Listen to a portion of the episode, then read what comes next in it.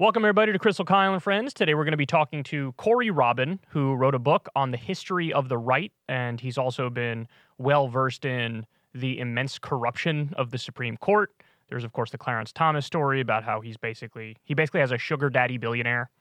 And then you have now there's a new one involving Neil Gorsuch. I don't know if you saw this one, but yeah, very corrupt. And John Roberts blocking any sort of scrutiny or accountability. But yeah, he wrote a whole book about Clarence Thomas, which I heard him talking to Brianna about, which was really fascinating, about how he came up as a sort of militant black nationalist and how some of those views still inform and shape his jurisprudence today, which is something I did not know. So that's a very interesting, different way of looking at the man. Well, you know, it's actually real life horseshoe theory. Mm-hmm. Black nationalists and white nationalists. Yeah. Because Malcolm X, pre him going to Mecca and having like a change of heart, but he used to say, we're not in favor of segregation, we're in favor of separation. He would say, segregation is something that's enforced by superiors on inferiors. Separation is something that's mutually agreed upon by equals. Yeah. And so they would he would literally argue for like segregation, but give it a new name. You know what I mean? And that's what black nationalists oftentimes believe. Yeah, so I think it's important. I mean, this is obviously an incredibly powerful man to try to have some better insight into how he arrives at the positions that he arrives at. And Corey even argues that, you know, his like corruption is sort of ideological. Like he doesn't see it as corruption. He just sees this as like sort of realism about the way that politics works. So I'm not excusing. I'm just saying I know. Interesting to understand how he may be viewing these things. But honestly, that's like almost everybody in D.C. thinks like, what do you mean? This is just how it works. How things are done. This is the way it works. That's crazy. They can't imagine a different way. It's crazy. Anyway, yeah you're right. All right, so we'll get into that in a little bit. Before we do, we got some interesting stuff to talk about today, Crystal. You know, we were chomping at the bit to get to this one. Oh, yeah? We listened to this together, an AI conversation of you and I debating breakfast foods. We listened to it together, and there's so much we wanted to say, but we were like, save it for on the air. You have the name of the guy who made this. Let's give a shout out to him. So Jesse Newman is the guy's name. It's at Filmantopia, Filmantopia. He put this together. Shout out to him. So what he did basically, and we'll play it for you guys in a second, the AI debate between me and Crystal. He heard you and I cover that new Drake, The Weeknd, totally fake AI-generated song. Yeah. And my commentary was like, this really is a turning point. It blew my mind. Not only did it seem real to me, it seemed even better than other Drake and The Weeknd songs. Yes. And so in the process of that commentary, I made the argument, I don't think it's there yet with conversation, because there's still something like I've seen the ones online, Jordan Peterson and Joe Rogan talking, totally AI-generated. Mm-hmm. Joe Rogan and Ben Shapiro talking, totally AI-generated. There's still something about it that's in that uncanny valley that sounds a little too robotic. It doesn't have the flow, the rhythm, the cadence of a normal conversation. Yeah.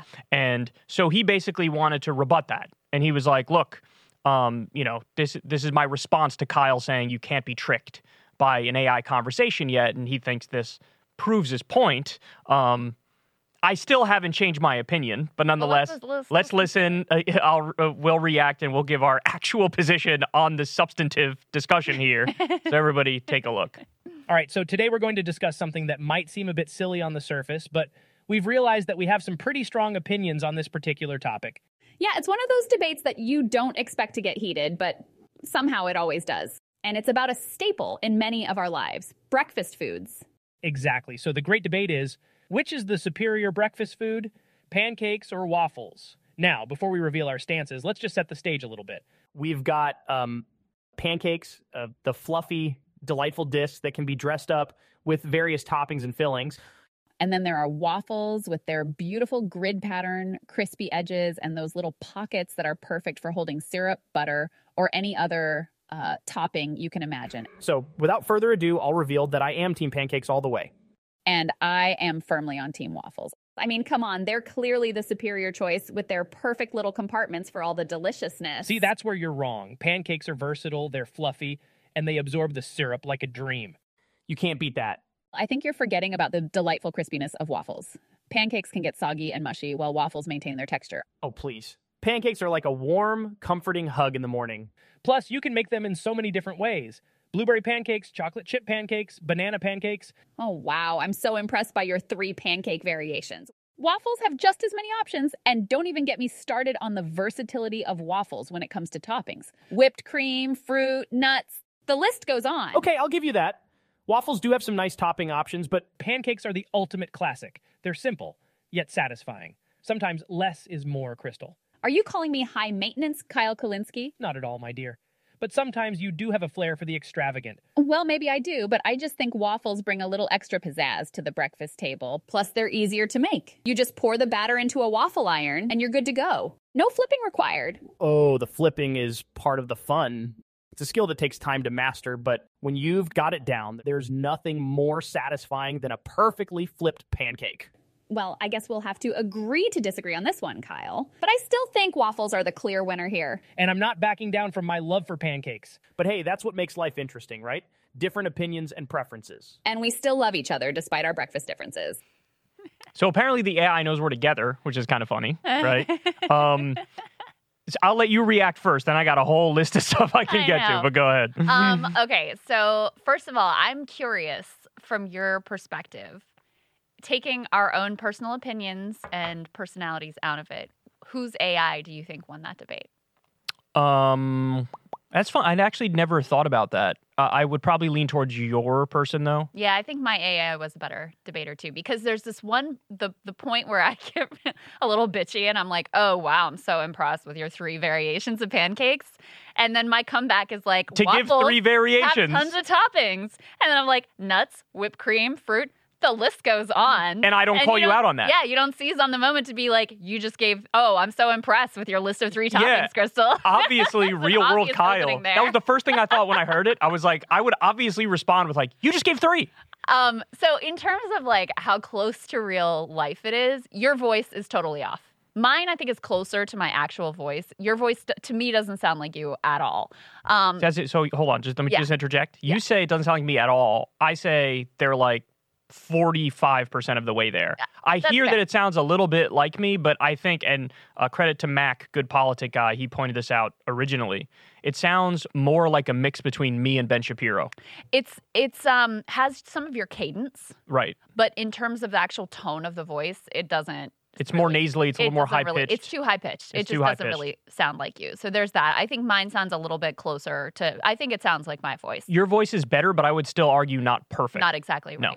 The other thing that he mentions is the way the conversation unfolds, which is very like... It isn't organic. It's very like presentation-y. Yeah, there's no rhythm. He said that might be because what he fed into the AI was more our monologues versus our conversations. Yes. And that may make it more stilted than if he fed into it more like our actual back and forth. But then do that, right? Like I want to hear what it sounds like. I wonder what that would be. I'm still skeptical they could give it the real rhythm and cadence of a conversation, because when you're having a conversation, it's not black and white. It's not like you speak for a block, then I speak for a block. There's always like little nuanced interjections here and there. Mm-hmm. Like it's like a dance. You jump in, then you jump back out. You know what I'm saying? Yeah. Like there's all these different, and that I don't think it's even close on that front, to be honest. If anything, this, makes me want to double down on my take that it's not there yet for conversations. But having said that, I would be interested in hearing if you feed the AI, you and me talking in conversation, is it going to be closer than what we just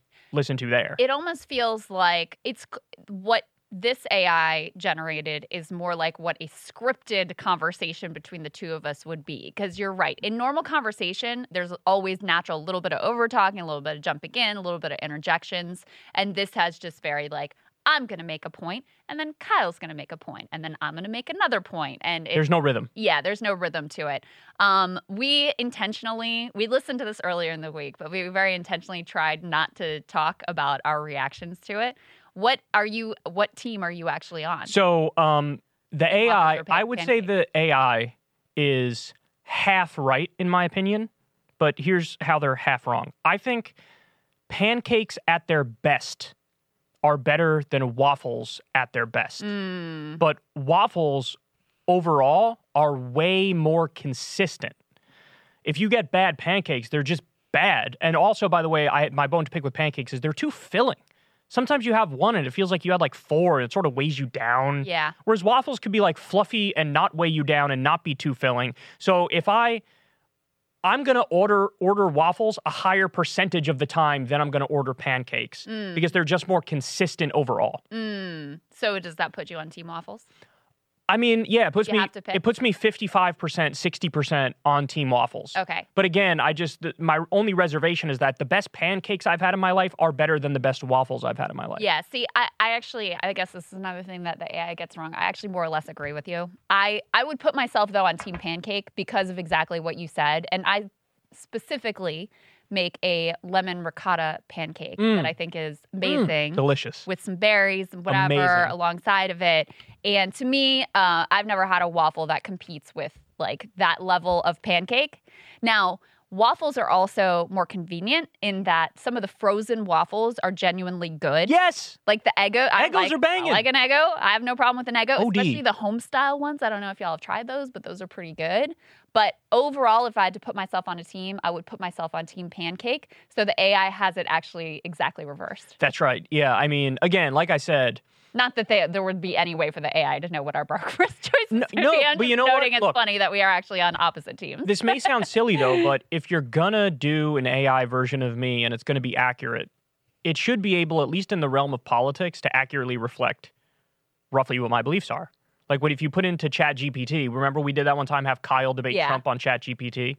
It wasn't that impressive. It was just like a generic Republican versus a generic Democrat. Yeah. That's how it read. Right. But there's no way they can know on this issue what our positions are. Never said anything about it. So it's like, ever. I'll give them a pass on it, right? But at the same time, it's like when AI really gets to the most extreme point, like when it's its most advanced, in theory, it should know what I think more than I even do. Like when I sit down and think it through, it's like, actually, AI just got it exactly right. That's exactly what I think about it. The thing that also, the part of the conversation that actually read the least authentic to me was the like relationship-y part. Yep. When I'm like, oh, are you calling me high maintenance? Chances Crystal would say those words to me are literally 0%. And chances you would say, well, you do have a flair for the extravagant or whatever. You said disrespectful. You would never say that. That is so disrespectful. And also when I called you my dear, I don't know if I've ever called you my dear. I call you babe. I call you baby. Like there's, sure, little pet names here and there, but my dear, what am I, 78? Is my name Gerald? Do I drink prune juice? Like, what are we talking about here, my dear? So yeah, that was actually the part that rang the least true to me was that little like relationshipy back and forth because that was not true to us at all. But I will say that my favorite part and the part that I think is most accurate and does kind of capture the essence of me a little bit was the line about like, pancakes are like a warm, comforting hug in the morning, or pancakes are fluffy like a dream. That was the part like that. I could hear you saying that. Yeah, like, they absorb the syrup like a dream. Yeah, it captured me on that one. You know, like sort of almost like a Trumpian sounding but slightly more intelligent like analogy. Like that totally is something I would say. Yeah. Yeah. True. That part I enjoyed very much. So yeah, look, overall, if I had to grade it, what would you grade it? I'll give it a C+ or B- in terms of. I give it a B. Yeah, so I'm a little more pessimistic than you, or a little more down on it than you. But look, that's it's still impressive. It's still impressive. It's and again, shout out to the guy who made this, Jesse Newman on Twitter. I mean, this was fun. We really got a kick out of it. Yeah, we definitely got a kick out of it. It was killing us to not talk about it until now, but we wanted to save our reactions to be as fresh as possible. The last thing I'll say about it is I wonder if there isn't, though, a sort of last mile problem here with AI, because you see this with the automated driving, where they can get most of the way there, but then, like, they can't figure out how to do a nuances left turn the way that human beings do a left turn. You know, they want the car. This is something Sagar has told me because he has a Tesla. They want the car to just go, like, boop, boop, the way that you technically would if you're perfectly following the rules of driving. No, it's dumb. But humans don't do that. Yes. Right? And you could have the same thing, like you were talking about, that little bit of interjections and overtalk that makes a conversation natural. Can't do it. That could be very difficult for AI to figure out how to really do. So there might be a real last mile problem here where you get close and you can have things like this where you're like, oh, that actually sounds really good. That's very impressive, but I'm still not convinced that this is an actual conversation between the two of them. We have this issue with our Ford truck. They have an automated driving thing. Yeah. There's another car we have too. Same thing. Same issue. It centers you in the lane. So you put it, so like you press a button where it does like semi-autonomous driving. Like you're supposed to keep your hands on the wheel, but it does like semi-autonomous driving. Here's why I despise it with a burning passion. When I'm driving somewhere, There are so many little nuances on the road that I account for. So let's say we're on a road where the speed limit is 55 miles an hour, a little bit up there. Mm-hmm. And it's a country road, two lanes, and cars come this way at 55 miles an hour, and you go that way at 55 miles an hour. Mm-hmm. By the way, it's probably more like 62, if we're being honest, like the actual mm-hmm. speed you're going. In a situation like that, where one car's coming this way, I'm going this way. I am going to not be right in the smack dab middle of the lane, because if this car's in the middle, or if this car's floating a little closer to my side, I want to give it a little more space. Yeah. So I'm going to be a solid 3.5, 4 feet further to the right for safety reasons, right, to give myself as much space as possible, make sure if there's any issue, you could swerve out of the way, whatever. There's all these little nuances that go into driving, and you don't understand how important they are until you're using a system that doesn't account for them. Right. And then you realize, hold on now, they have to program for every little nuance.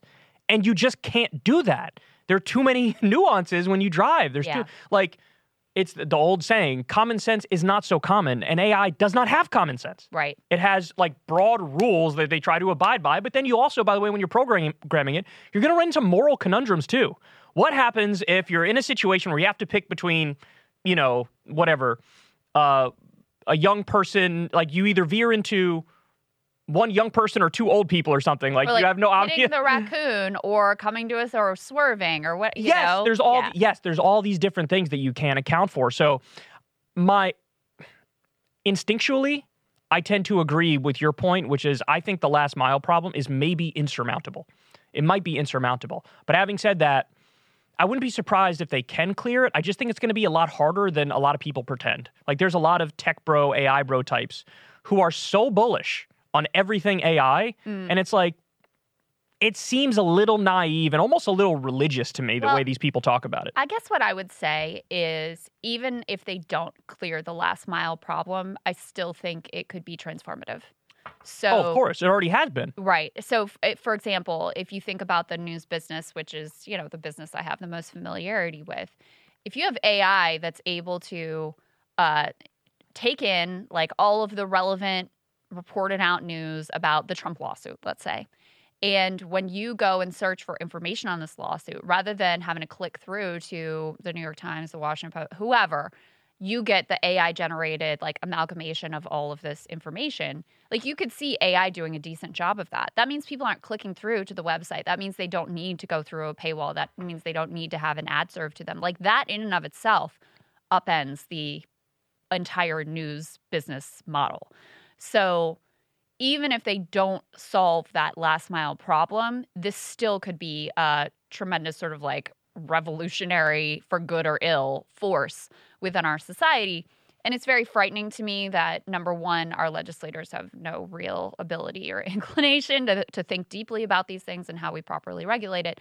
And number two, perhaps even more troubling, is that this is now being, captured by the same giant tech monopolies that have captured everything else. And so they will use this technology to exploit us for profit in ways that are undoubtedly going to be contrary to our personal self-interest, probably to the interest of our country and a democracy and whatever, in all the same ways that we've seen this happen with tech companies before. Shocking that under capitalism, tech innovation is not being used to enrich all the people, but it's being used to enrich a very, very, very tiny number of them. Yeah, exactly right. At the same time, we've got some Tucker Carlson news. Yeah, he's reacted now for the first time since his firing. Yeah. So he recorded a little video, didn't give a lot of indications about what he's thinking or what he's up to or any of the circumstances underlying his firing, but let's take a listen to what he had to say. Notice when you take a little time off is how unbelievably stupid most of the debates you see on television are. They're completely irrelevant. They mean nothing. In 5 years, we won't even remember that we had them.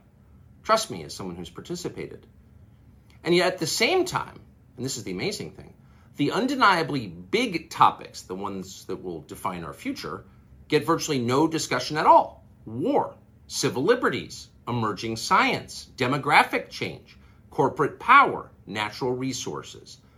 When was the last time you heard a legitimate debate about any of those issues? It's been a long time. Debates like that are not permitted in American media. Both political parties and their donors have reached consensus on what benefits them, and they actively collude to shut down any conversation about it. Suddenly, the United States looks very much like a one-party state. That's a depressing realization, but it's not permanent. Our current orthodoxies won't last. They're brain dead. Nobody actually believes them. Hardly anyone's life is improved by them. This moment is too inherently ridiculous to continue, and so it won't. The people in charge know this. That's why they're hysterical and aggressive. They're afraid. They've given up persuasion. They're resorting to force. But it won't work. When honest people say what's true, calmly and without embarrassment, they become powerful. At the same time, the liars who've been trying to silence them shrink, and they become weaker. That's the iron law of the universe. True things prevail. Where can you still find Americans saying true things? There aren't many places left, but there are some, and that's enough. As long as you can hear the words, there is hope. See you soon. So I already reacted on Breaking Point, so let me hear what you have to say about it. Super lame, and it's lame for a reason, because Fox has a gigantic oppo file on him. Mm-hmm. And if he unleashes on them, even if he takes like pot shots at them, that's a great point. They will probably be like, all right, here we go. Here's some more. They'll just leak bit by bit. Death by 1,000 cuts. And in fact, even though that was lame, they still might do a little bit of that. Mm-hmm. Because I'm sure the file is gigantic. I'm sure there's a lot of stuff. And it was a slight shot across the bow to be like, stay tuned. In other words, hey, I want you to still follow me. Right. Don't look at what Fox News is doing. But overall, he's like trying to recreate one of his monologues, but it just comes across flat. And a funny point is, that's the only spot in the studio that doesn't have Fox News logo on it. He had to point the camera in the one area that didn't have Fox News logo on it. This definitely came out of the blue for him. He didn't think it was going to happen. But you made a good point to me. I went through all the reasons why that piled on top of each other as to why he was fired. But you pointed out he called Suzanne Scott, who's the head of Fox News, a cunt. Well, we don't know for sure messages. It was Suzanne Scott, but that's what I suspect. Okay. Yeah. Well, that probably he called his boss a cunt. That added to the mix. So you got the Dominion lawsuit, you got the Smartmatic lawsuit, you got the Grossberg lawsuit, you got the what's the guy's name, the January 6th guy? Ray Epps. Ray Epps lawsuit. I forgot about that. So you got all those. Then also you have there was a thing, I think it was in Vanity Fair, that talked about how Rupert Murdoch's ex, who they now broke it off, but they were going to get married. Apparently, he was there witnessing a conversation between Tucker and her where she was basically saying he's kind of like the Messiah and he's sent by God. And Rupert was sitting there like, what are we talking about now? Right. Right. And you mix that with all the conspiracy stuff, which Rupert is not on board with because he's costing him money and he's too much of a headache and he's not on board with that flavor of conservatism. He wants all the hosts to support DeSantis and they're not. Right. Right. And so all those things piled up where he's like, Time to clean house, son. Time to get out of here. Fox News is an ideological project, and it's a business project. And Tucker was becoming a problem for both. On the ideological project, Rupert Murdoch has decided he's all in for DeSantis. He told DeSantis that Fox News would be backing him. And here he has his number one host, who is very influential with the audience, more influential really than anybody else at the network. And he's on the wrong side of that intra-Republican Party fight. So he's a problem for the ideological effort. And then he was becoming a problem for the business effort because, he got too big for his britches. He thought he was bigger than Fox News. He thought he could go around calling whoever his bosses are a cunt.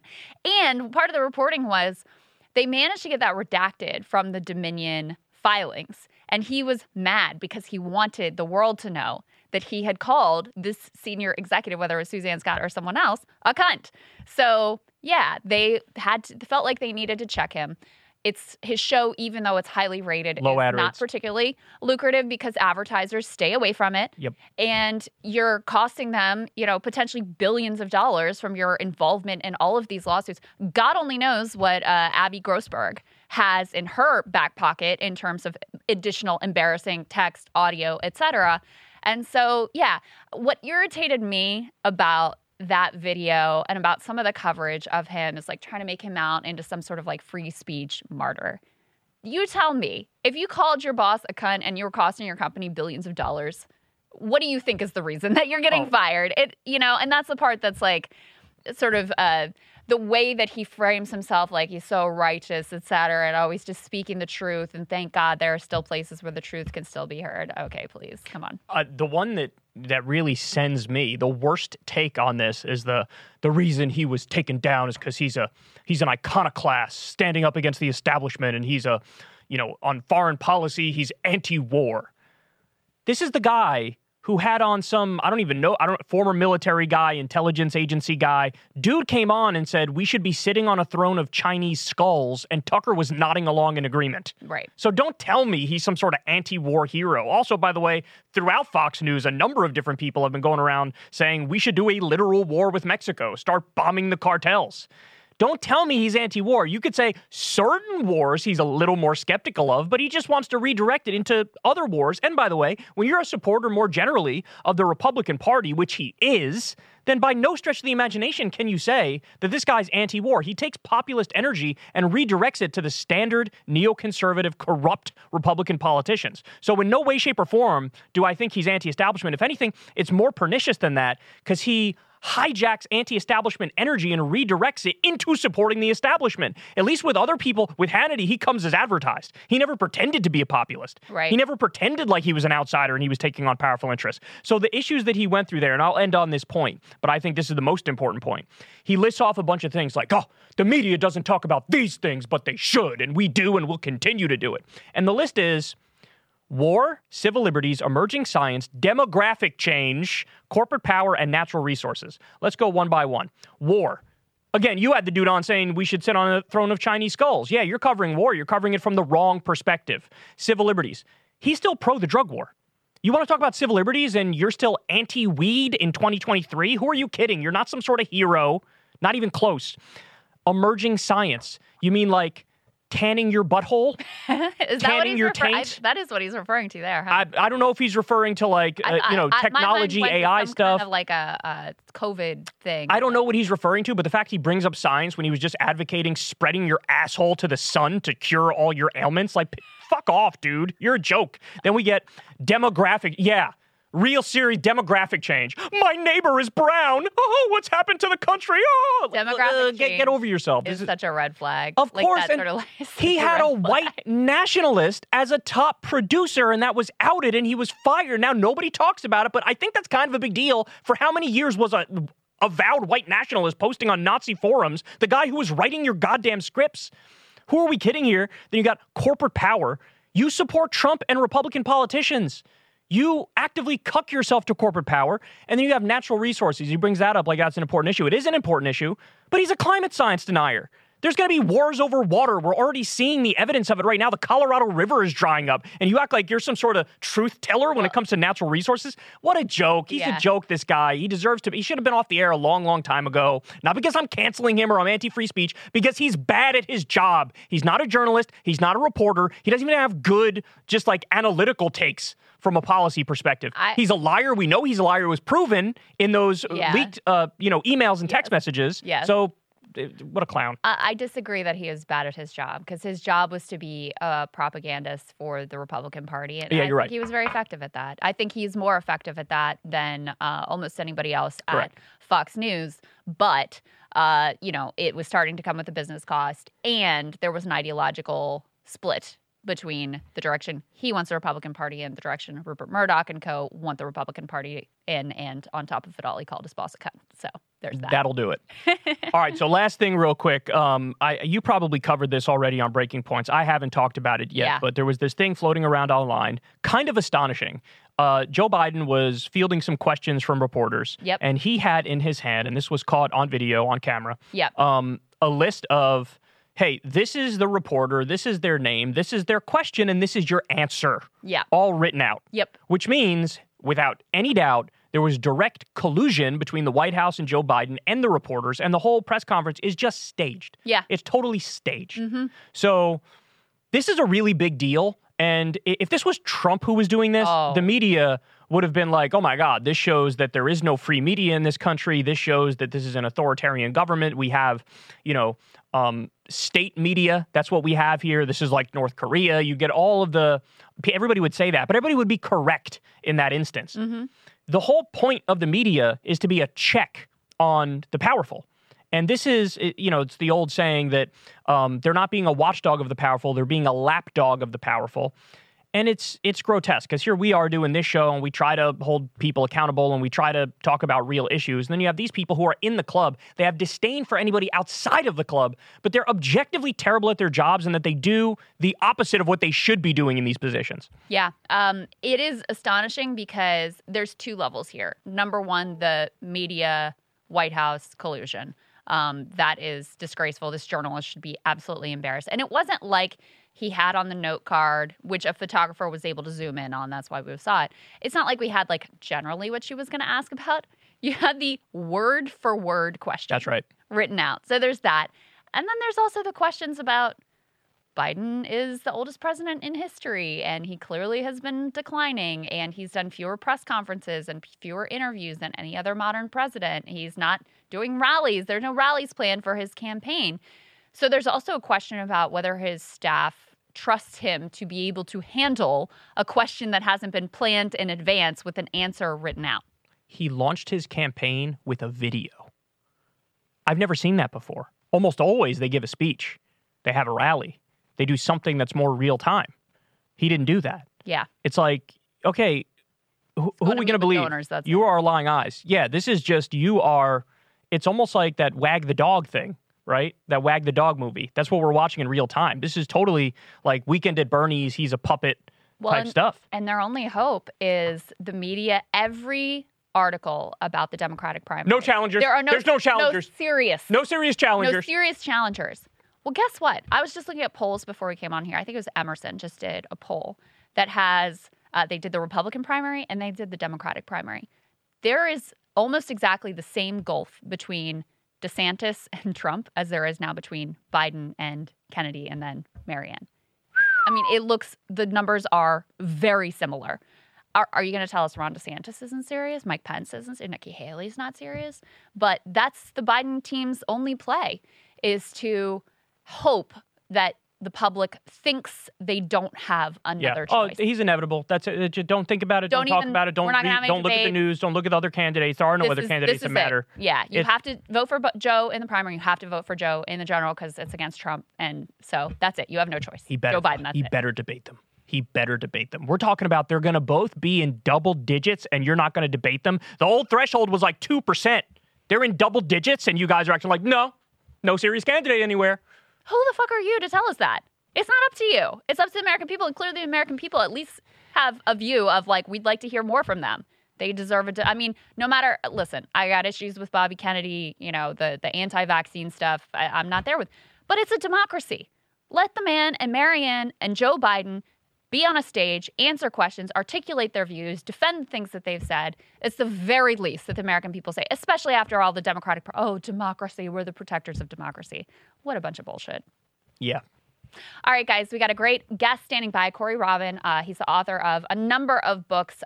One of them is called The Enigma of Clarence Thomas that we want to get into, and also another one called The Reactionary Mind, which is kind of a history of conservatism. Let's get to it. Corey, welcome. So glad to have you. Thanks for having me. Yeah, absolutely. So I heard you talking to Brianna on the Bad Faith podcast, and you opened up this world of Clarence Thomas that I had no idea existed, and I've been listening to your book on him since then. Just give our audience a little bit of a sense of his ideological background and how he sort of differs from other conservative members of the court in how he is viewing a lot of the cases that come before him. Sure. Thomas, most people don't know this, has a background as a Black nationalist on the left. This began when he was in college.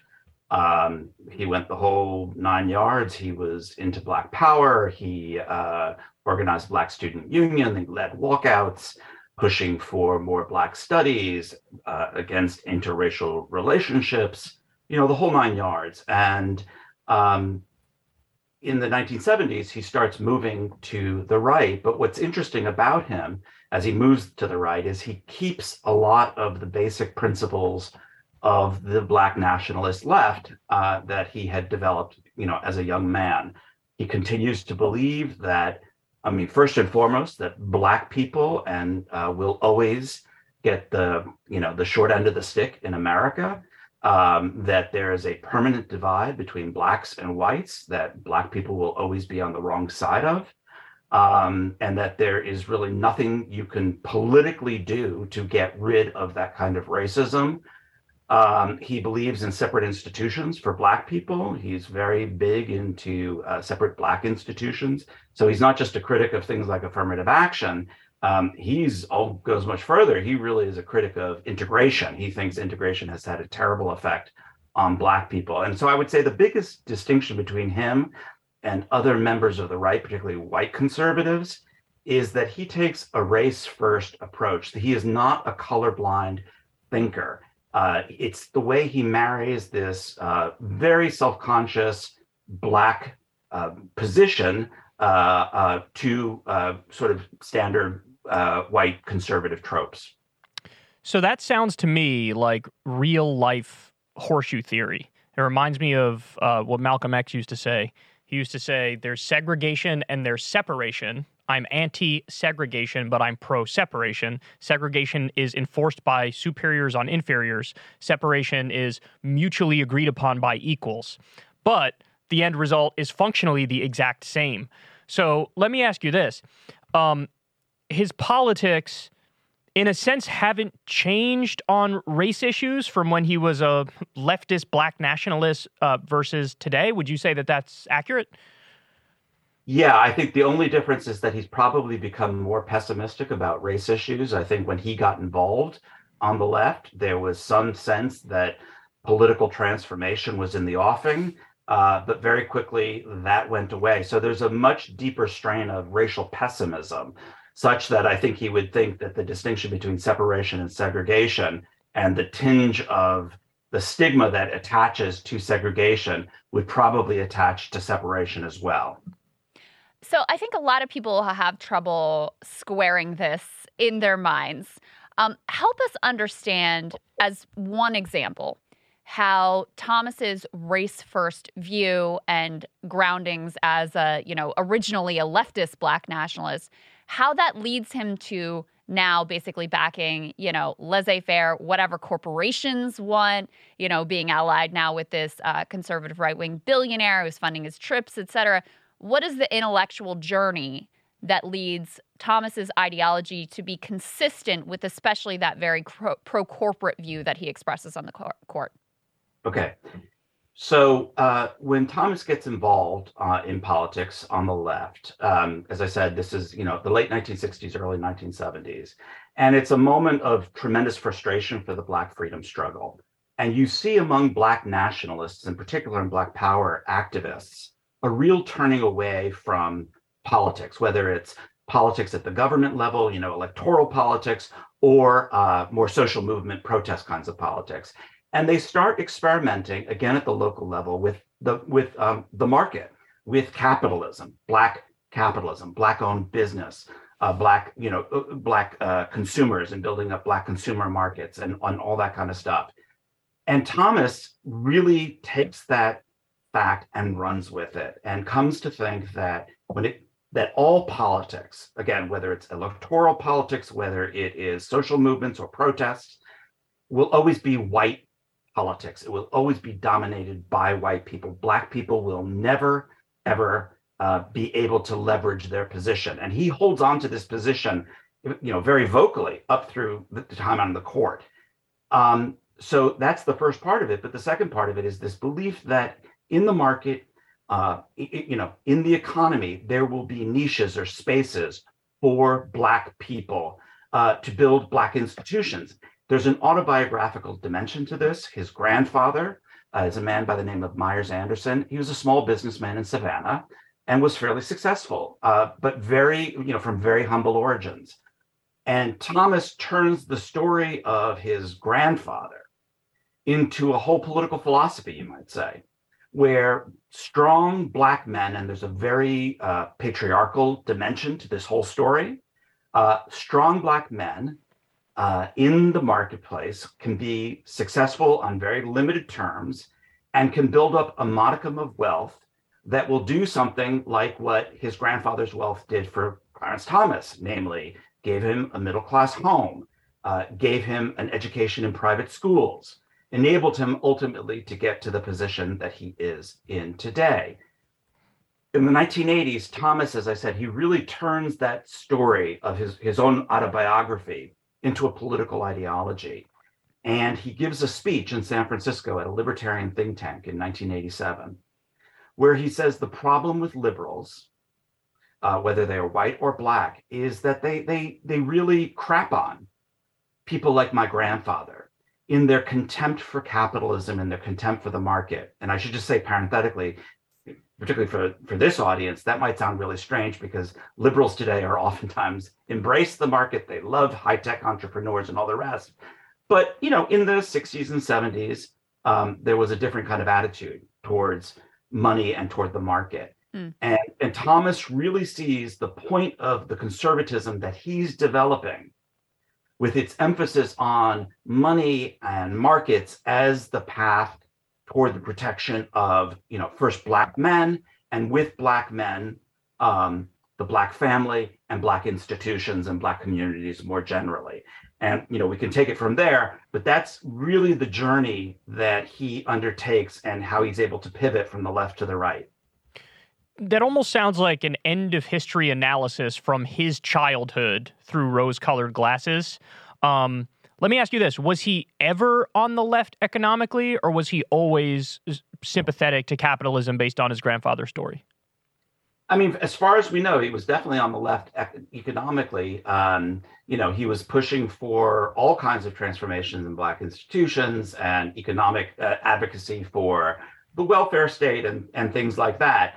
But you're right in the sense, I mean, it's less a failing of Thomas, I think, than what was going on the left in the late 60s and the early 70s, which is there's a real disaffection with the with the ability of politics to intervene in the economy, put it that way.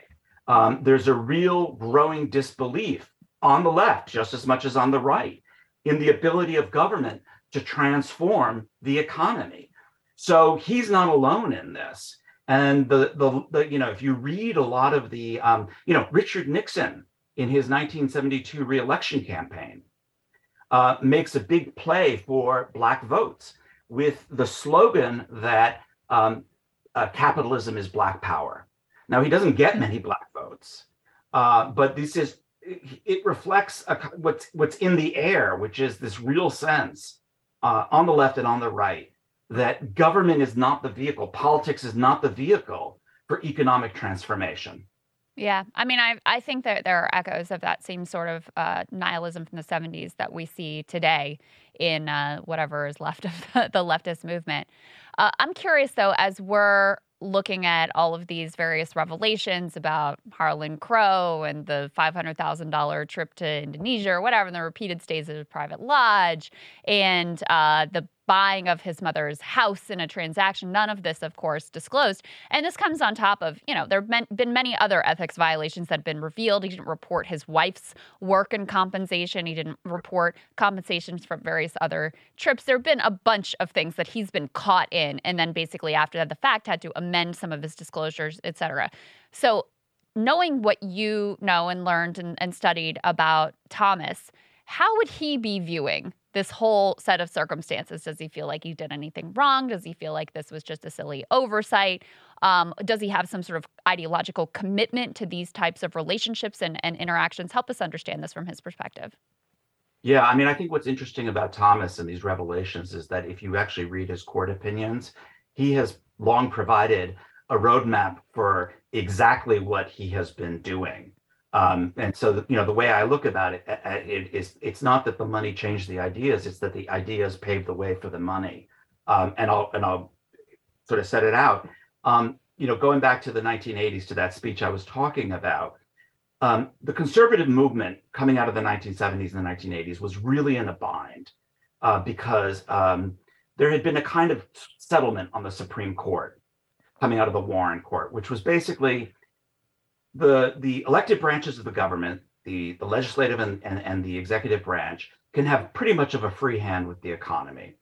And we, the court, won't interfere because the kinds of laws and regulations that have to do with the economy don't rise to the level of constitutional scrutiny. These are just economic questions. They're pragmatic questions. And it's not for the court and it's not for the Constitution to pronounce on that. However, said the court, there are a couple of areas of American life that have to be protected by the Constitution. One, of course, has to do with equal rights and racial equality. But the centerpiece that the court really saw itself, and that constitutional liberals and judicial liberals really saw as the role for the court, was protecting freedom of speech. Speech was considered to be the most sacred, the most intimate, the most personal expression of who you were as an individual and who we are as citizens. And therefore, you have to kind of put a shield around it of rights, protecting it from the federal government and from the state governments. And that was what constitutional liberalism meant when Clarence Thomas came of age. And conservatives saw the problem with this, which is that they will never be able to chip away at government regulation unless they take on this court settlement. And what they saw as their opportunity was, what if we can redescribe or reimagine, sorry, those are very academic words, but what if we can take activity in the economy and think of it as speech, and therefore it will have the kind of protection that things like political speech currently have. Mm.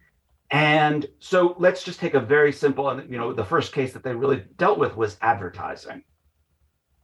So, when I was a kid in high school, the oil companies, I think it was Mobil Oil, I think it existed at the time, and then it became Gulf.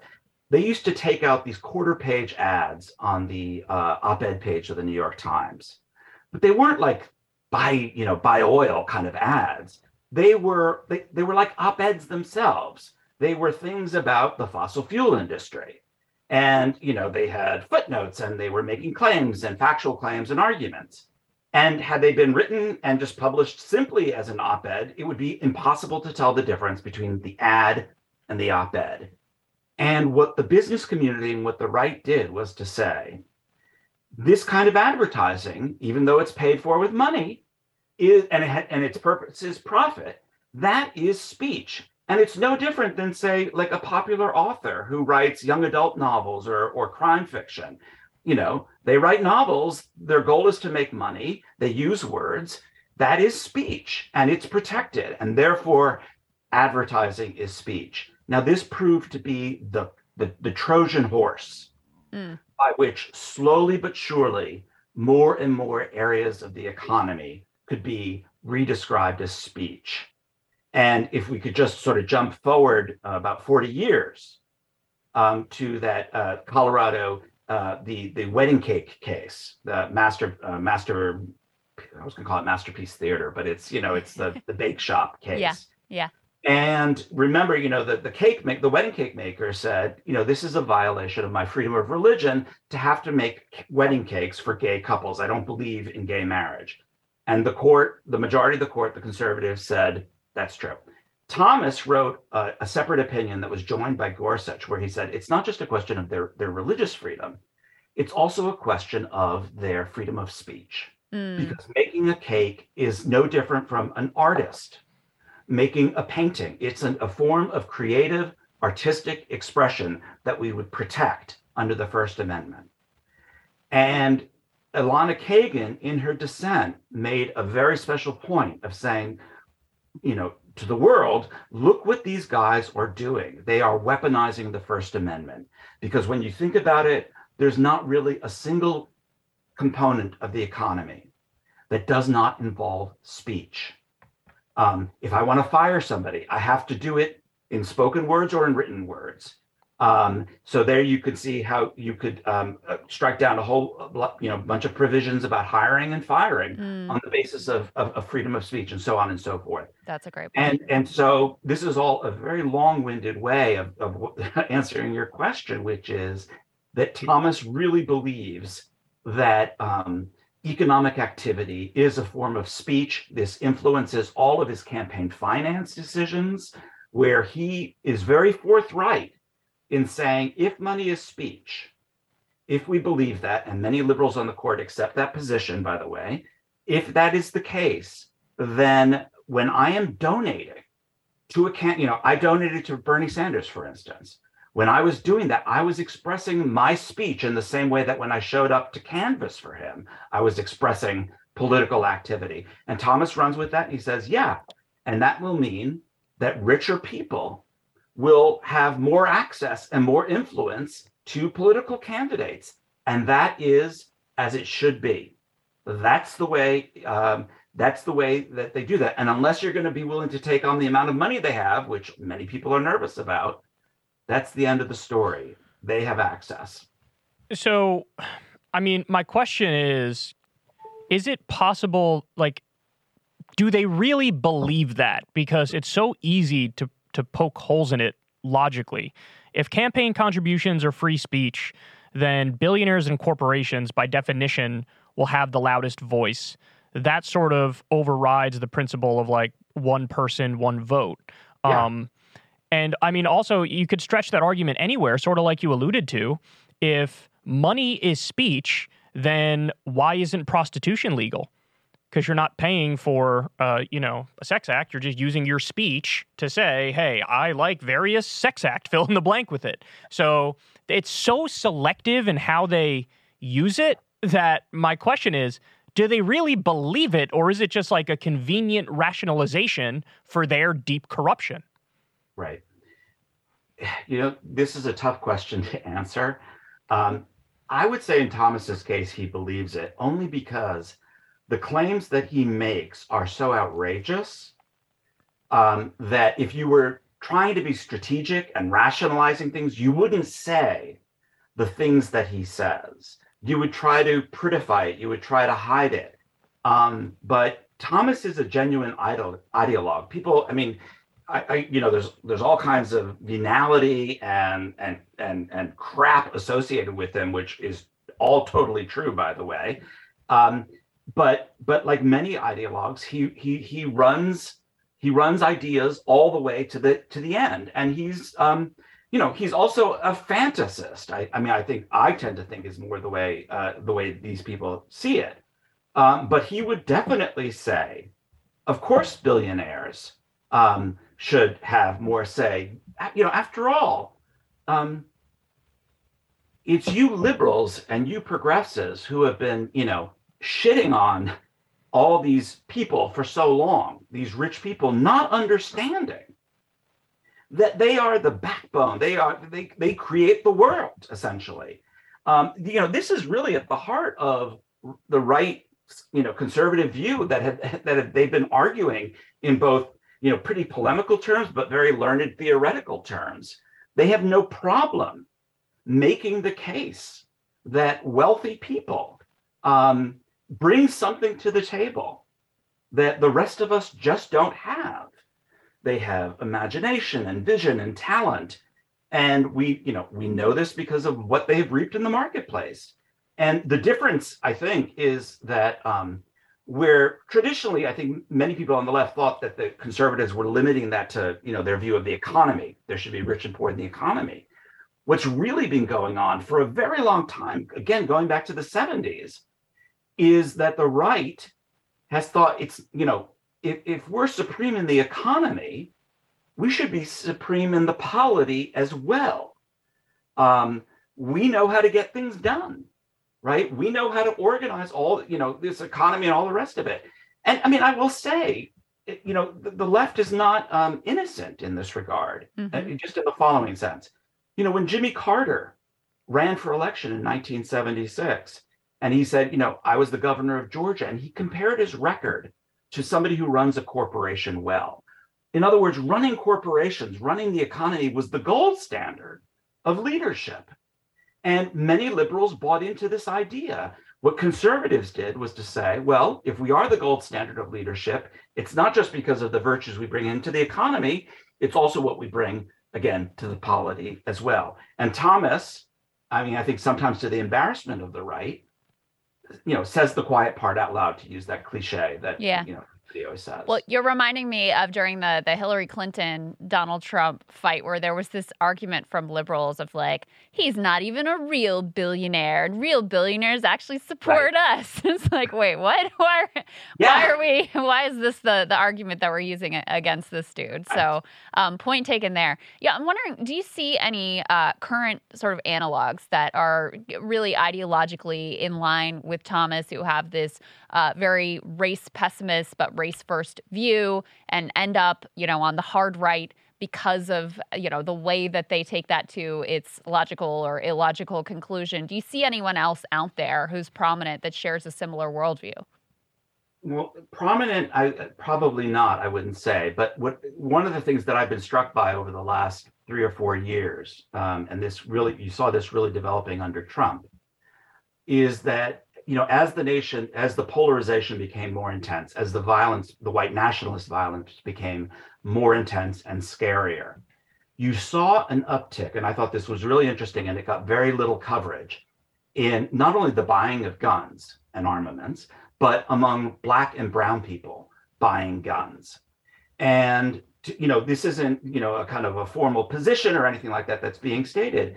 But Thomas, again, and this is not very well known, but, you know, when he defends the right to bear arms, this is a whole story he tells, going back to Black Reconstruction and how central it was to arm Black men against white supremacist terrorists. This is in all of his opinions. You won't find this in Roberts' opinions. You know, you sometimes find it in Alito, but not that much. Mm-hmm. This is the centerpiece. And so what you see here is a kind of a political position that Thomas has taken in these court opinions being adopted in practice throughout the whole political culture.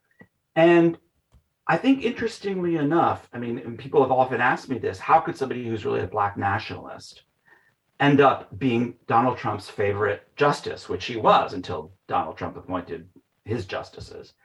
And the truth of the matter is that, first of all, there's been a kind of fraternization between Black nationalist figures like Malcolm X and Marcus Garvey and white nationalists, in part because, you know, particularly with someone like Garvey, this view of the permanence of the race divide is not something that only is held by Black people or Black nationalists. It has now become, a commonplace on the right as well. So I think there is a kind of a weird way in which Thomas is the mirror image of Trumpism, not just for the obvious reasons that he hangs out with white billionaires and all the rest of it, mm-hmm. but because, you know, this view of the centrality of the racial divide and the permanence, that it organizes everything in the culture and in the politics. I think there's a real synergy, for lack of a better word, there. Well, it that whole Black Second Amendment gun rights thing was just spouted by Vivek Ramaswamy in that debate with Don Lemon. That ends up, I guess, being part of the reason that Don Lemon got fired because his co-hosts were so irritated by the way that he hogs the spotlight all the time. But it's a great example of how Thomas's ideas adopted by someone who's, you know, now running for president of the United States.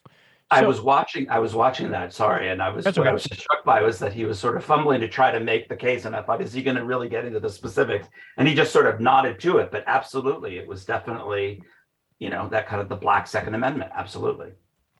It's interesting, though, when you look at it, it really does show that in some sense, horseshoe theory can be real because, you know, you have Antonin Scalia, deeply, deeply conservative, and, you know, they probably has a nearly identical voting record with Clarence Thomas. There's probably count on one hand or two hands the number of cases that they disagreed, and they were on the court together for so long.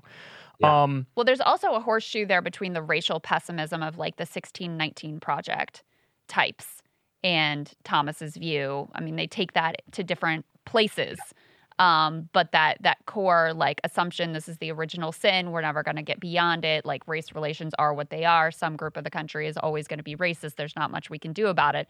I mean, those are sentiments that you hear commonly among liberals now. I mean, some portion of liberals, yes. I do. I mean, I'd be interested to hear both your thoughts on this.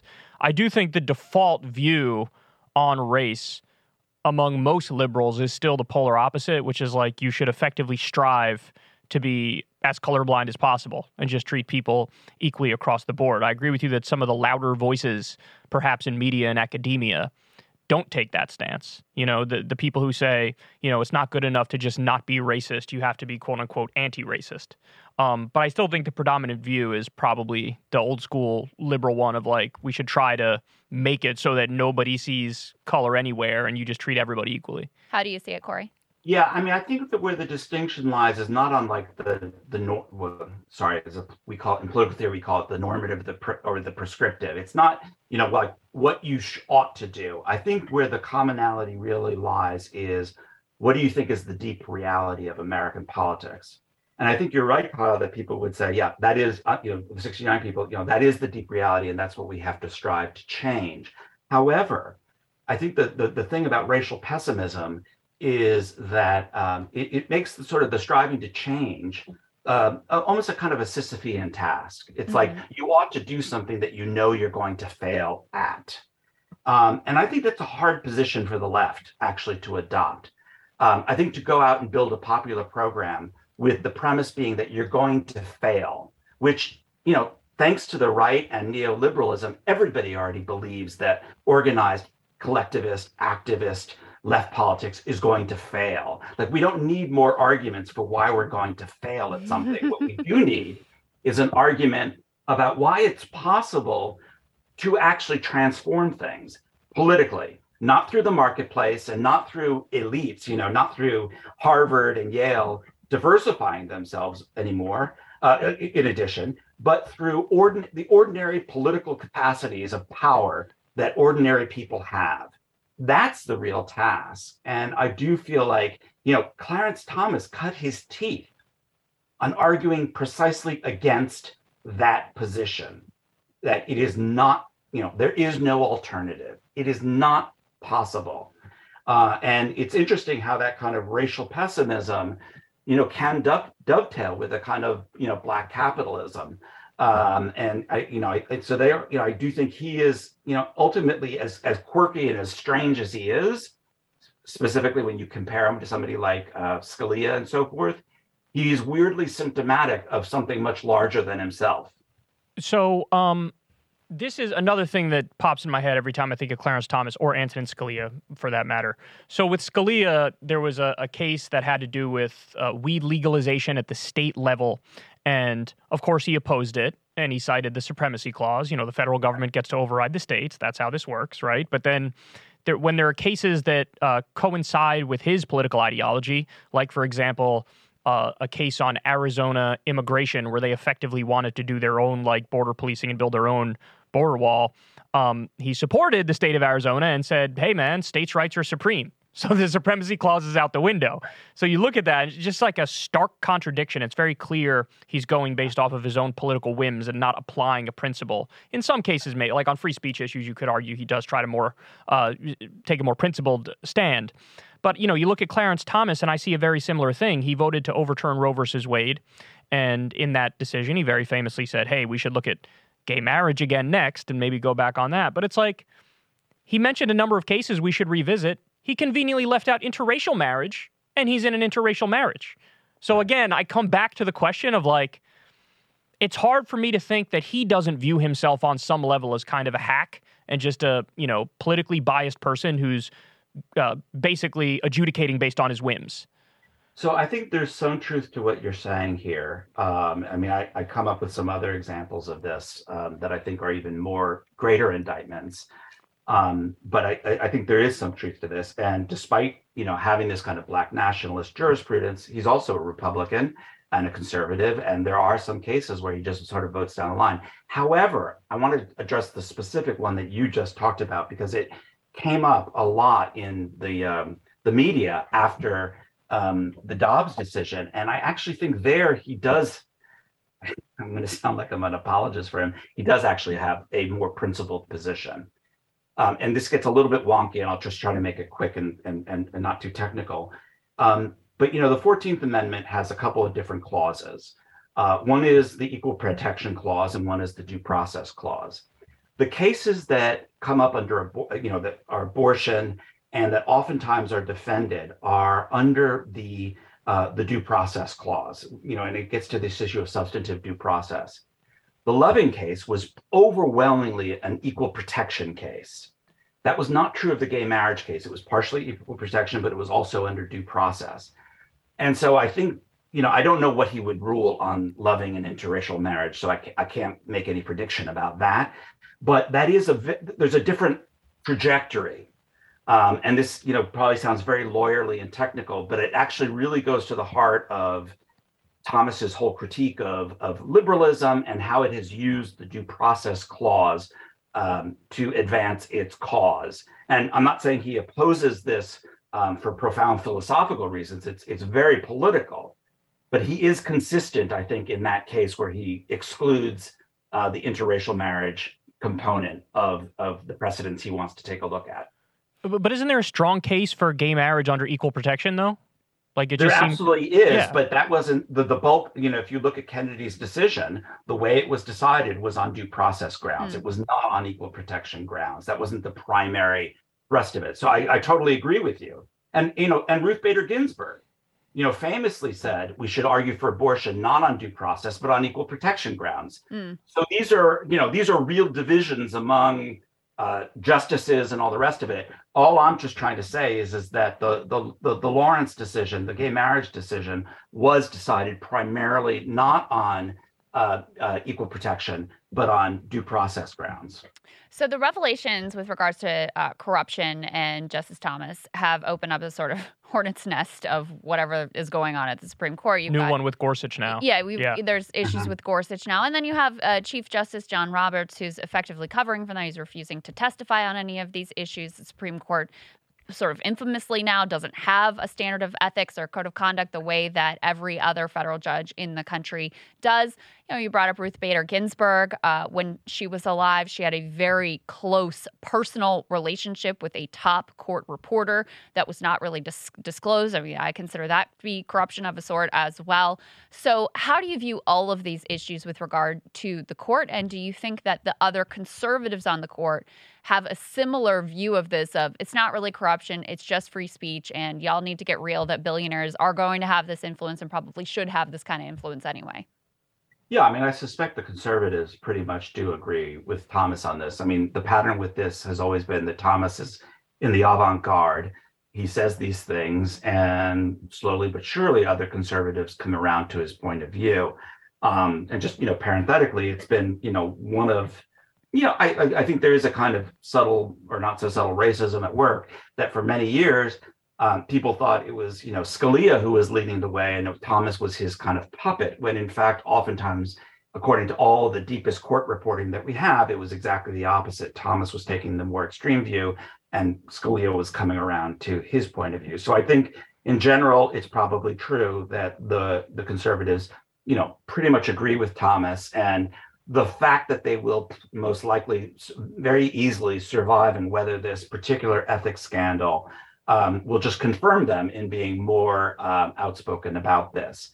I think, you know, the bigger issue really has to do with the power of the court, the way the court rules, and not really so much with who's pulling the financial strings behind the court. And I think, you know, if at my most hopeful, I just hope that this latest scandal is one more way of chipping at the legitimacy of the court, which to my mind has, you know, sacrificed its legitimacy a long, long time ago, and that this is a long reckoning that we have been overdue about the power of the Supreme Court, the way liberals and Democrats have, you know, as they've been losing elections, have relied more and more and more on the court to shore up a position that they couldn't really defend electorally and politically. And, you know, the chickens have come home to roost because liberals no longer control the court. And now are having to confront that fact and are going to have to start doing the kind of political work that, in fact, the conservatives did when they were in the political wilderness. And, you know, interestingly, you know, people, in a way, I view these scandals around the court as a sign of the waning power of the right. And I know that is a kind of counterintuitive move, but let's not forget, you know, why did liberals hold on to the court you know, with such great passion. That was not the project of the New Deal, wasn't, despite the court packing, wasn't let's look to the Supreme Court to win our battles for us. It was let's get to the Supreme Court out of politics. But as, you know, that New Deal coalitions unravels, liberals increasingly had to rely on the court to protect their positions. And ultimately, that is a long-term losing strategy. And I feel like the fact that the conservatives now have hitched their cart to that wagon, precisely at the moment that they are starting to lose elections, that they have to now rely on the court, you know, all these counter-majoritarian, anti-democratic institutions tells you something, I think, about the oddly enough, the waning power of the right, not the gaining power of the right. So let me ask you about that then, because the court has immense power. And I mean, they basically have a veto over anything the executive branch does, anything the legislative branch does. All they have to do is say, unconstitutional. And they could come up with whatever stretch of an argument they want to come up with. I mean, we've seen very extremist courts in the past. The Lochner era comes to mind. Yeah. It seems like, in a way, we're in a new Lochner era. I don't know if you would go that far, but, you know, curious to hear your thoughts on that as well. But I've gone back and forth on this question, this idea of, like, hey, was Marbury versus Madison decided wrong? Like, is a judicial review a problem? I know Tom Hartman, who I deeply love and respect, has always said he's anti-judicial review. He's had that position even when the court makes decisions that he agrees with.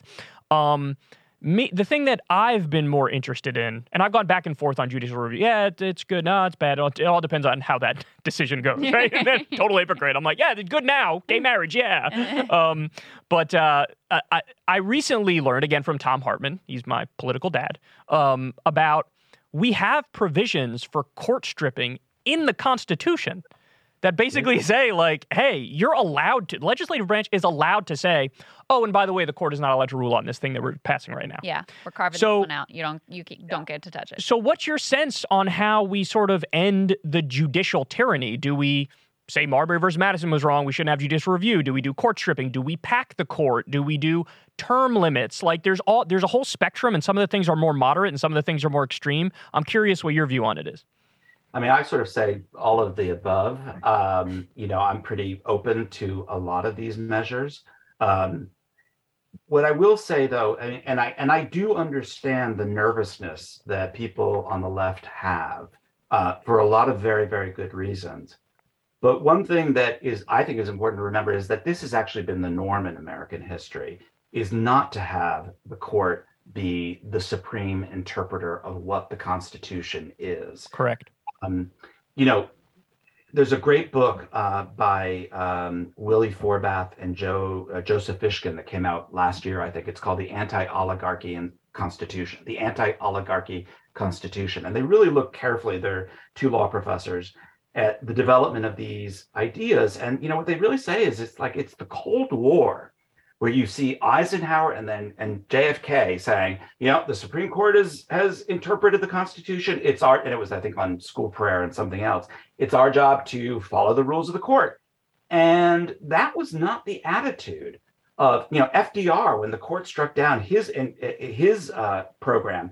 We all know about court packing and such. But in 1935, he holds this huge press conference, and he walks, I mean, and everybody's watching. And, you know, this is an elected president. You know, this isn't a learned legal scholar or anything like that. And he just walks the American people through the Commerce Clause, which is an obscure clause, but very important in the construction of the welfare state and civil rights. And he shows why the court is getting it wrong. And it's like it's a public moment. Abraham Lincoln did the exact same thing. It used to be the idea was that multiple elected officials have a role in interpreting what the meaning of the Constitution is.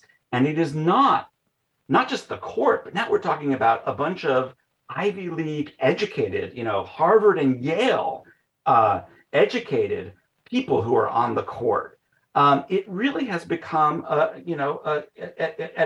real remove. And I don't see how anybody thinks we can move forward unless that power is stripped and pushed back. And, I mean, and honestly, that is exactly what is going to happen. You have had repeated showdowns in American history about the power of the court that is as normal, if not more normal, as the kind of obeisance that I think a lot of liberals and progressives show toward the power of the court. I want to hear more about your view of where the right and the conservative movement is now, because you just asserted you see this as a sign of their waning power. I'm honestly not sure what I think about whether they're ascendant or descendant or what the medium term looks like, because on the one hand, you know, they control the court, which is sort of supreme in terms, even though they're supposed to be co-equal branches. Really, the Supreme Court ends up being supreme. They control so many state governments, and we see, you know, the damage that they're able to inflict on a daily basis. They still control the House of Representatives. They have a massive advantage in the Senate. Very possible that next time around they regain control of the Senate, which Democrats have a bare majority of. Right now, the presidential race is a toss-up. If it's Joe Biden versus Donald Trump, the average polls has Trump up by 1 percentage point. And so I look at that and I don't necessarily see a movement that is, you know, in decline or collapsing. And then the other piece is, even if they are losing the majority of people with a lot of their more extreme views, it seems to me like a lot of the more small d democracy or democratic feedback mechanisms within our country are sort of broken. I mean, you know, you talked about how there will be a check on the Supreme Court. I mean, it seems to me like they see themselves as unaccountable, that they don't feel any pressure really to change. And it's hard for me to see how you have real feedback between the, you know, regular American people and what is supposed to be democracy and the way the elites govern things. So how do you see those pieces? I look at different pieces. That's how I see those pieces. But no. So, I mean, I think where I start, and I've been saying this since 2016 when Trump won, and I did not predict that at all. I thought Clinton would win, like many other people did. But here are the things that I have, you know, pointed to and continue to point to, is that, you know, first of all, if you look at the big right-wing wins in the presidency, going back to Nixon, what you see is this really interesting decline in the ability of these conservative presidents to win a majority. Going from, you know, starting from Nixon all the way down to Trump, there's been a steady decline. And so I think that's the first thing that's really important for people to see. The second thing is, if you look at how Trump governed, and, you know, particularly when he had total control, the Republicans had total control of all the elected branches for those first 2 years. Mm-hmm. What was shocking to me was actually how little they were able to achieve. And I'm not even just talking about on, you know, I'm really talking about on the kind of the really cultural war, visceral stuff that they're supposedly are the centerpiece, you know, on immigration. They were so unable to push any kind of bill through on immigration. They were constantly falling apart. I mean, you have obviously the stuff on Obamacare. If you look at the budgets that they passed, they were all more generous to social programs than Obama had been. You know, Planned Parenthood, they continued funding. So I look at what happens when they do actually have total power over the federal government. And aside from the tax cuts and the judges, and, you know, and that has always been, you know, a critical source of unity for them, they were very unable to. And then we come back down now to the state level. And it is true. I mean, there's no doubt about it that, you know, across the board, on a lot of those southern states, you know, they're really locking in their position. On the flip side, what we have seen is, you know, the big thing about Trump was he was supposed to have broken the blue wall in the upper Midwest. And now everybody's saying, you know, Michigan, Minnesota, and increasingly perhaps even Wisconsin, you know, it's all flipping back. And not only that, I mean, I think that the statistic was 10 years ago, on all of that string of upper Midwest states, the Supreme Courts were all controlled by Republicans. You know, this is the height of the Tea Party era. Mm-hmm. They've all now flipped to Democrats. And, you know, we can go through, you know, a whole bunch of other things. I think you're right. And this is, you know, the real source of its power is the court and some of these counter-majoritarian institutions. But the key to the conservative ascendancy was something that a lot of conservative activists realized in the 1950s and the 1960s, which was, we have to learn how to govern in a modern democratic society. You know, we have to figure out how to do that. And they have steadily lost the ability to do that. And so now they are falling back on some of the oldest tricks in, you know, in right-wing governance, these counter-majoritarian institutions that I think are ultimately, you know, quite vulnerable.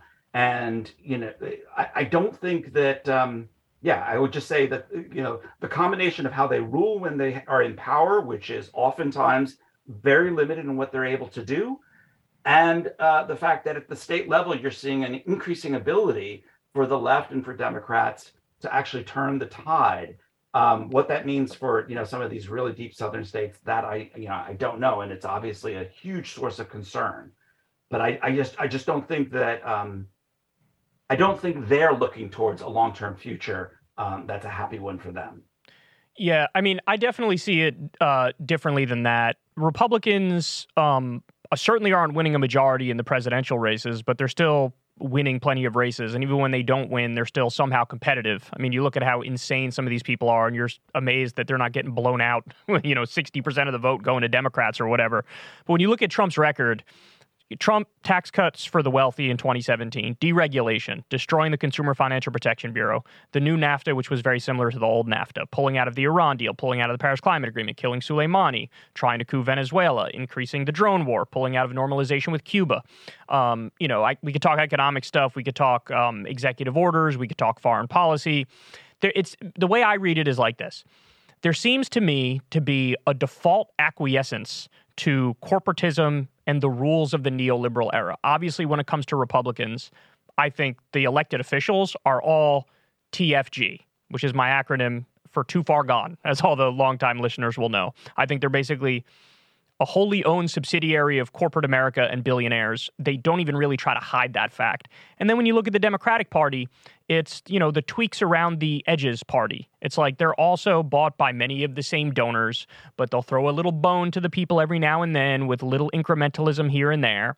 But I see this institution humping from Democrats now, which, by the way, is not like, it's not necessarily a bad thing, especially in the wake of Donald Trump and January 6th. It's like you want somebody out there being a voice for, like, maybe, you know, peaceful transfer of power is a good thing. Like, maybe these institutions are kind of worth protecting. But the problem is when you talk about a lot of these institutions, like the Supreme Court, I mean, these are broken institutions. So if you're institution humping broken institutions, then we get this situation where it's like, best case scenario, we tread water. Worst case scenario, we're going 100 miles an hour in the wrong direction. So that's my view on it. What do you think will ultimately, like, snap us out of this corporate neoliberal era and usher in sort of like a social democratic movement? I know the polls of the people are already there. The people already want it. I talk about it all the time on my show, but there seems to be this gap between what the people want and what we end up getting into legislation or what our institutions end up upholding. So give me an optimistic view of that. Well, I mean, I do think you've raised what I think is the real problem here, which is the left and the Democratic Party. You know, you can't fight something with nothing. I do think some historical perspective is just, you know, the right's ability to mobilize votes. And I don't think, you know, these people who seem so crazy are in long standing with previous crazies in the Republican Party. To me, the major thing is how, and it's not just at the presidential level, it's how slimmer and slimmer and slimmer are the majorities that, oftentimes, you know, it's a minority, but the majorities that they are able to hold on to. And that's a sign of weakening political hold over the electorate. But the real problem, and this has been clear since 2016, if not beforehand, is a lack of political leadership to turn what is clearly a real, real electorate that's out there waiting to be led. And, you know, I'm much further to the left of the Democratic Party. And so I'm happy to criticize the Democratic Party, but I also think it's a problem for the left as well. Mm-hmm. There's just not the kind of institutions that you once had, like once you had the labor movement. And so my point of view tends to be that until you have a kind of real labor upsurge, of the sort that we saw glimmers of in 2018, 2019 with those teacher strikes in red states. Yeah. Right? The power of those strikes was that they were not in New York City. They were not in Chicago. They were not in blue states. They were in, Oklahoma, West Virginia, and they won. And to me, that's what that's what we really need to be building on. And it goes back to some of the stuff we were talking about earlier about the racial pessimism, this is the big elephant in the room is the lack of skill set, to really know how to mobilize, not just mobilize the people who agree with you, but the people who might agree with you, right? That's the real thing that we have to confront. And what I find frustrating is the inability to do that is precisely what enables what I think is an increasingly sclerotic party, the Republican Party and the conservative movement, to hold on to these very sclerotic, brittle institutions.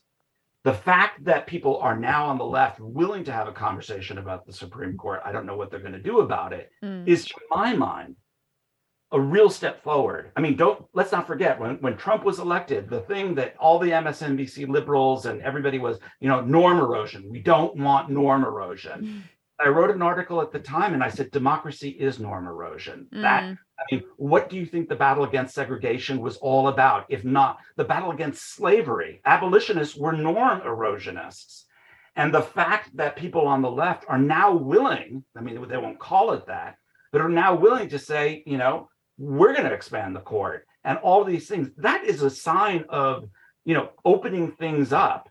And, all I can just say is that it takes time, which may be the one thing because of climate change that we don't have. You just cannot underestimate the destruction of the left over 50 years, preeminently with the labor movement. Generations of political skills and political understanding of all these things that we were talking about were destroyed, and we are slowly rebuilding them. And it takes time, honestly.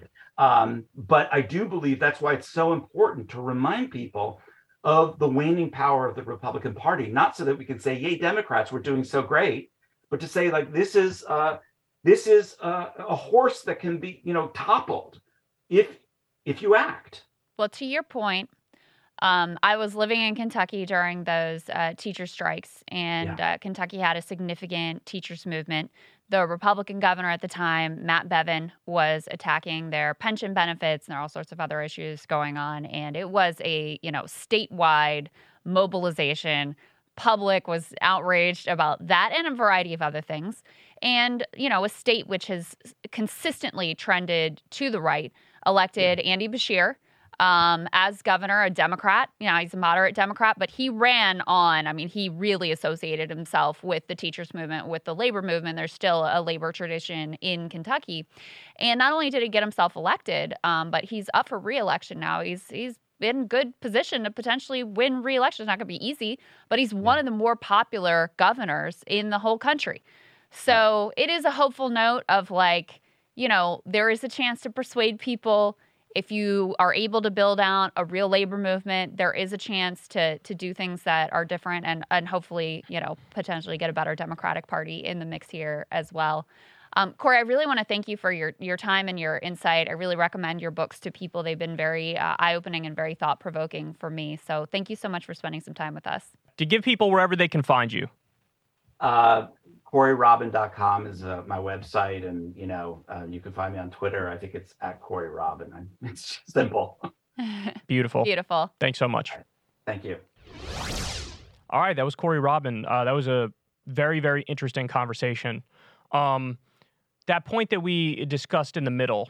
Do you agree with my outlook that I feel like the default perspective among most liberals is still that let's try to be colorblind and treat everybody equally? Or do you you do. Okay.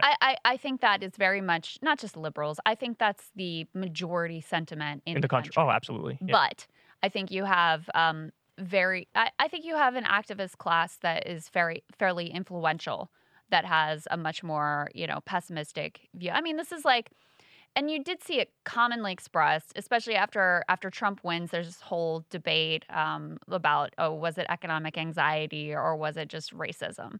Which was a dumb debate because obviously both played a role. Obviously both play a role. Though, and it's not like those two things are totally separate either, right? So in any case, I think that basic view, which you've heard expressed routinely and, you know, on MSNBC and these sorts of places, is like basically there's half of the country that they're hopeless, they're racist, they're deplorable in Hillary's words. There's no point in even like dealing with them or trying to talk about. To be fair, she said half of the Trump supporters. Okay, which people always leave that part out. Sure. Yeah. But, you know, in the wake of Glenn Youngkin winning in Virginia, the narrative there was that, it was just like the electorate was too racist and CRT, and so he had to win.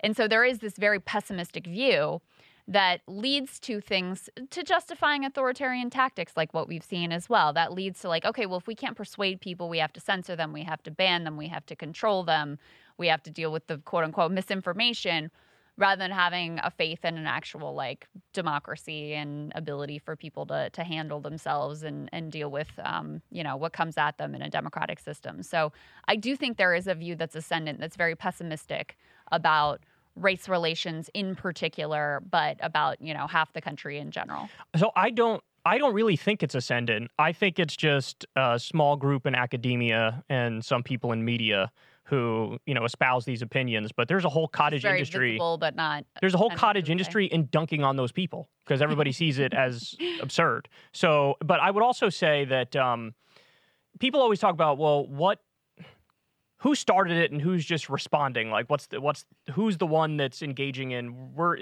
the backlash. You started it. We're just the backlash. Mm-hmm. People on the right claim, well, the left started it with their race obsession, and this is just the backlash. And people on the left would claim the same thing about people on the right.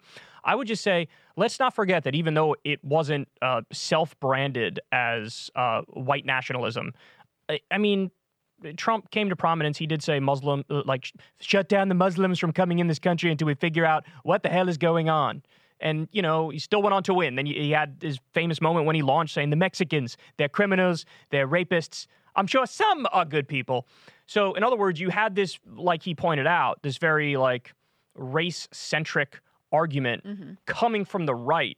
Yep. And so there are some people on the left who would argue any sort of racial identity group politics that happens on the left is almost like a backlash where they say, hey, you guys are attacking minority groups. And so when we describe, hey, here's how these minority groups don't have a leg up and they're struggling, it is in reaction to you guys basically running, a very nativist campaign, to use a more neutral word. Just to clarify what I'm saying, obviously I'm not saying, like, we should just ignore racial discrimination and pretend it doesn't exist, right? And I know you're not arguing that. Yeah, no, I'm not arguing your statement. The distinction I'm trying to make is in the people who would say discrimination exists, it's something we can overcome, here are some ways to overcome it, we have a positive agenda moving forward, that the ultimate goal should be color blindness and that everybody has a fair shot and, you know, basic, like, floor underneath them.